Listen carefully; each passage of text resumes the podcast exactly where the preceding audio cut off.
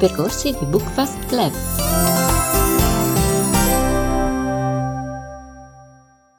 Buongiorno a tutti e benvenuti alla sezione del podcast Bibliovoce dedicata al Bookfast Club. Buongiorno a tutti, noi siamo Viola e Sara e vi diamo il benvenuto a questa nuova puntata. Oggi con noi c'è un ospite speciale, il professor Mauro Antelli, che ci ha aiutato nella proposta del libro dello scorso mese e che quindi abbiamo invitato a far parte del podcast per aiutarci a parlare del libro. Il libro che abbiamo letto il mese scorso è eh, un libro di saggistica, che era il genere che abbiamo deciso di affrontare, e mm, il libro si intitola Sette ragioni per amare la filosofia di Giuseppe Cambiano. A questo punto vogliamo lasciare direttamente la parola al professore che ci introdurrà le tematiche del libro e ce ne parlerà un attimo. Lo studioso Giuseppe Cambiano si è occupato di filosofia antica, scrivendo opere significative, in particolare su Platone e sulla polis classica. In questo libro ci propone sette ragioni per amare la filosofia, sette motivazioni per interessarsi di una disciplina guardata a volte con sospetto o con diffidenza. Nulla, peraltro, urta di più un filosofo per sentirsi dire tu dovresti prenderla con filosofia, una sorta di beata rassegnazione alle vicende della vita. O anche qui non si fa della filosofia, cioè non si perde tempo in inutili elucubrazioni. Il filosofo cambiano ci invita invece a considerare i motivi per cui vale la pena di occuparsene e ne indica, come detto, sette. Il primo motivo consiste nella capacità di sollevare domande, ossia di indagare ciò che è noto. Hegel, di non accontentarsi dell'ovvio e dello scontato. Lo scrittore americano David Foster Wallace, in un discorso a giovani laureati, racconta questa breve storia. Ci sono due giovani pesci che nuotano uno vicino all'altro e incontrano un pesce più anziano che, nuotando in direzione opposta, fa loro un cenno di saluto e poi dice Buongiorno ragazzi, com'è l'acqua? I due giovani pesci continuano a nuotare per un po' e poi uno dei due guarda l'altro e gli chiede Ma cosa diavolo è l'acqua? Alimentando questa attitudine filosofica si ottengono due importanti risultati. Da un lato si avversa la forma più grave di ignoranza, quella che già gli antichi filosofi individuavano nella presunzione di conoscere quello che non si sa o che si accetta senza alcuna indagine o ricerca personale, sulla base di un anonimo si dice, si ritiene, di una modalità predefinita di vivere e pensare. In secondo luogo, questo atteggiamento di ricerca di messa tra parentesi di ciò che diamo appunto per assodato, ci libera dalla tirannia della consuetudine e tiene desta la nostra meraviglia, come suggerisce un grande filosofo del Novecento, Bertrand Russell, in una riflessione sul valore della filosofia.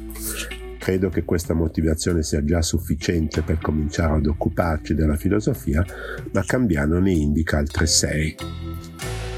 La filosofia richiede e favorisce l'uso corretto delle parole, Basterebbe la riflessione sul concetto di libertà e su come spesso sia stato frainteso per farci capire l'importanza di questo punto. La necessità di argomentare le proprie affermazioni senza limitarci soltanto a denunciarle. Apprezzare il valore del dissenso senza cadere nelle trappole del dogmatismo e del fanatismo aprire i confini del sapere e il libro stesso è una prova di questo invito perché Cambiano dialoga continuamente con le grandi opere della letteratura, del cinema. I filosofi citati sono solo otto, mentre ci sono continui rimandi a Primo Levi, Philip Roth, Garcia Marquez, Mark Twain ed altri ancora. Capire gli altri, soprattutto quelli di altre generazioni, attraverso il tempo. Infine, L'ultima motivazione è capire altri mondi, con un'apertura alle culture diverse da quella occidentale e una particolare curiosità per India, Cina, Giappone e mondo islamico.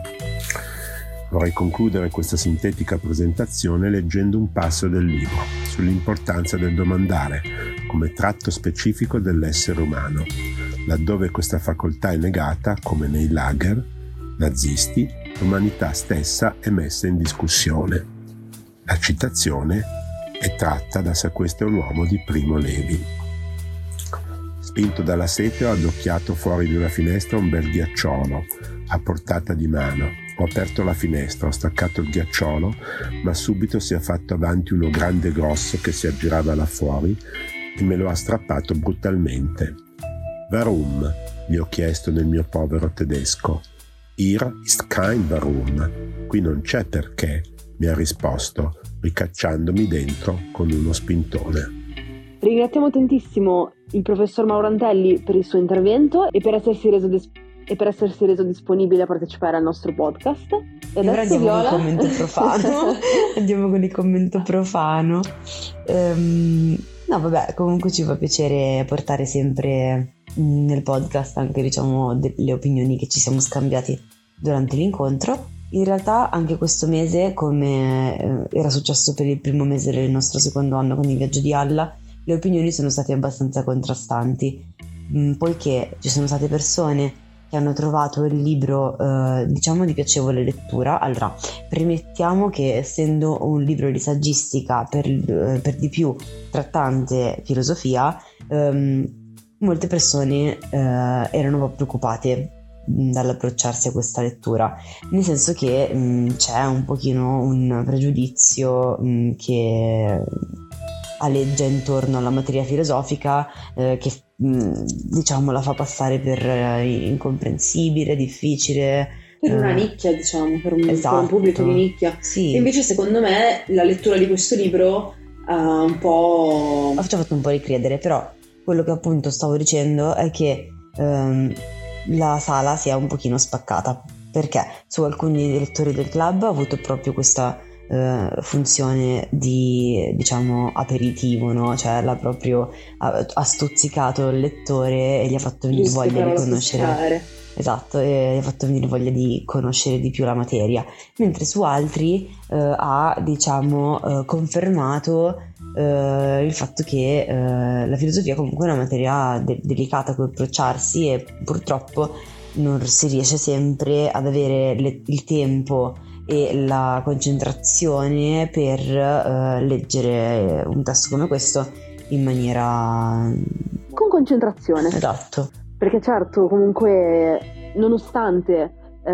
appunto non fosse un libro standard sulla filosofia o un libro di testo sulla filosofia, eh, ci voleva molta concentrazione per leggerlo, perché comunque gli argomenti trattati ti, ti portavano a, a, pensare e a ragionare mentre leggevi eh, ad argomenti abbastanza complessi. Esatto, beh, ma quello che secondo me, cioè, è giusto comunque che un libro che si chiama Sette ragioni per amare la filosofia faccia, faccia questo, certo, no? sono completamente d'accordo. Cioè, esatto, mette su un vassoio, diciamo, degli, sì, degli stuzzichini, cioè degli assaggi di quello che è la filosofia, cioè il mondo della filosofia che è indubbiamente molto più complesso di un libro da 150 pagine che si chiama Sette ragioni per amare la certo, filosofia. Però allo stesso tempo ti apre veramente eh, la mente alle domande e a... Um, sì, no, no, eh, esatto, le risposte.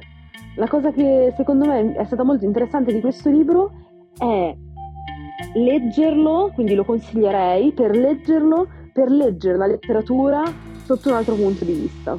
Perché comunque il fatto che eh, citi, non citi filosofi, ma citi tantissime opere letterarie eh, di narrativa, aiuta il lettore a, e anche di film, anche di, veramente cita anche tanti film, aiuta il lettore che si vuole approcciare al pensiero filosofico.